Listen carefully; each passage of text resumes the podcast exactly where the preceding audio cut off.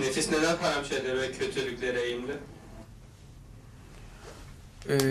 Yakışıklım, bir kere güzelliğin çok dikkat çekiyor. Çok güzel insansın. Yani muhteşem yakışıklısın. Allah ömrüne bereket, hayır versin. Sağlık, sıhhat içinde seni yaşasın. Cennetiyle şereflendirsin. Güzel yüzlü, bak şöyle düşün.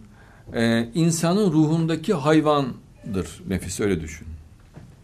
Yani insanın bedenindeki hayvan şey. Mesela açlıkta saldırganlaşır. Şehvette saldırganlaşabilir. Ama ruh hakim olduğu için insana o hayvanı insan haline getirir. Ruh ve insan asaletiyle davranmasını sağlar. Mesela gayrimeşru hiçbir şey yaptırmaz ruh. Nefse hakim olur. Yoksa mesela saldırganlaşabilir, vahşileşebilir. Mesela bir şey olur, intikam almaya kalkar. Ama ruh hakim olduğu için onu yatıştırır, sakinleştirir.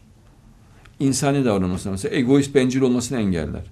Zaten nefsin en önemli özelliği egoist ve bencil olmasıdır. Yani hayvani bir özellikle bencil ve egoist yapıyı savunur nefis.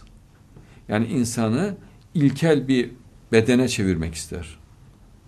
Yani bencil ve egoist yapıyı savunan sistemdir nefis. Bencilliği ve egoistliği öldüren de vicdandır. Yok eden de vicdandır.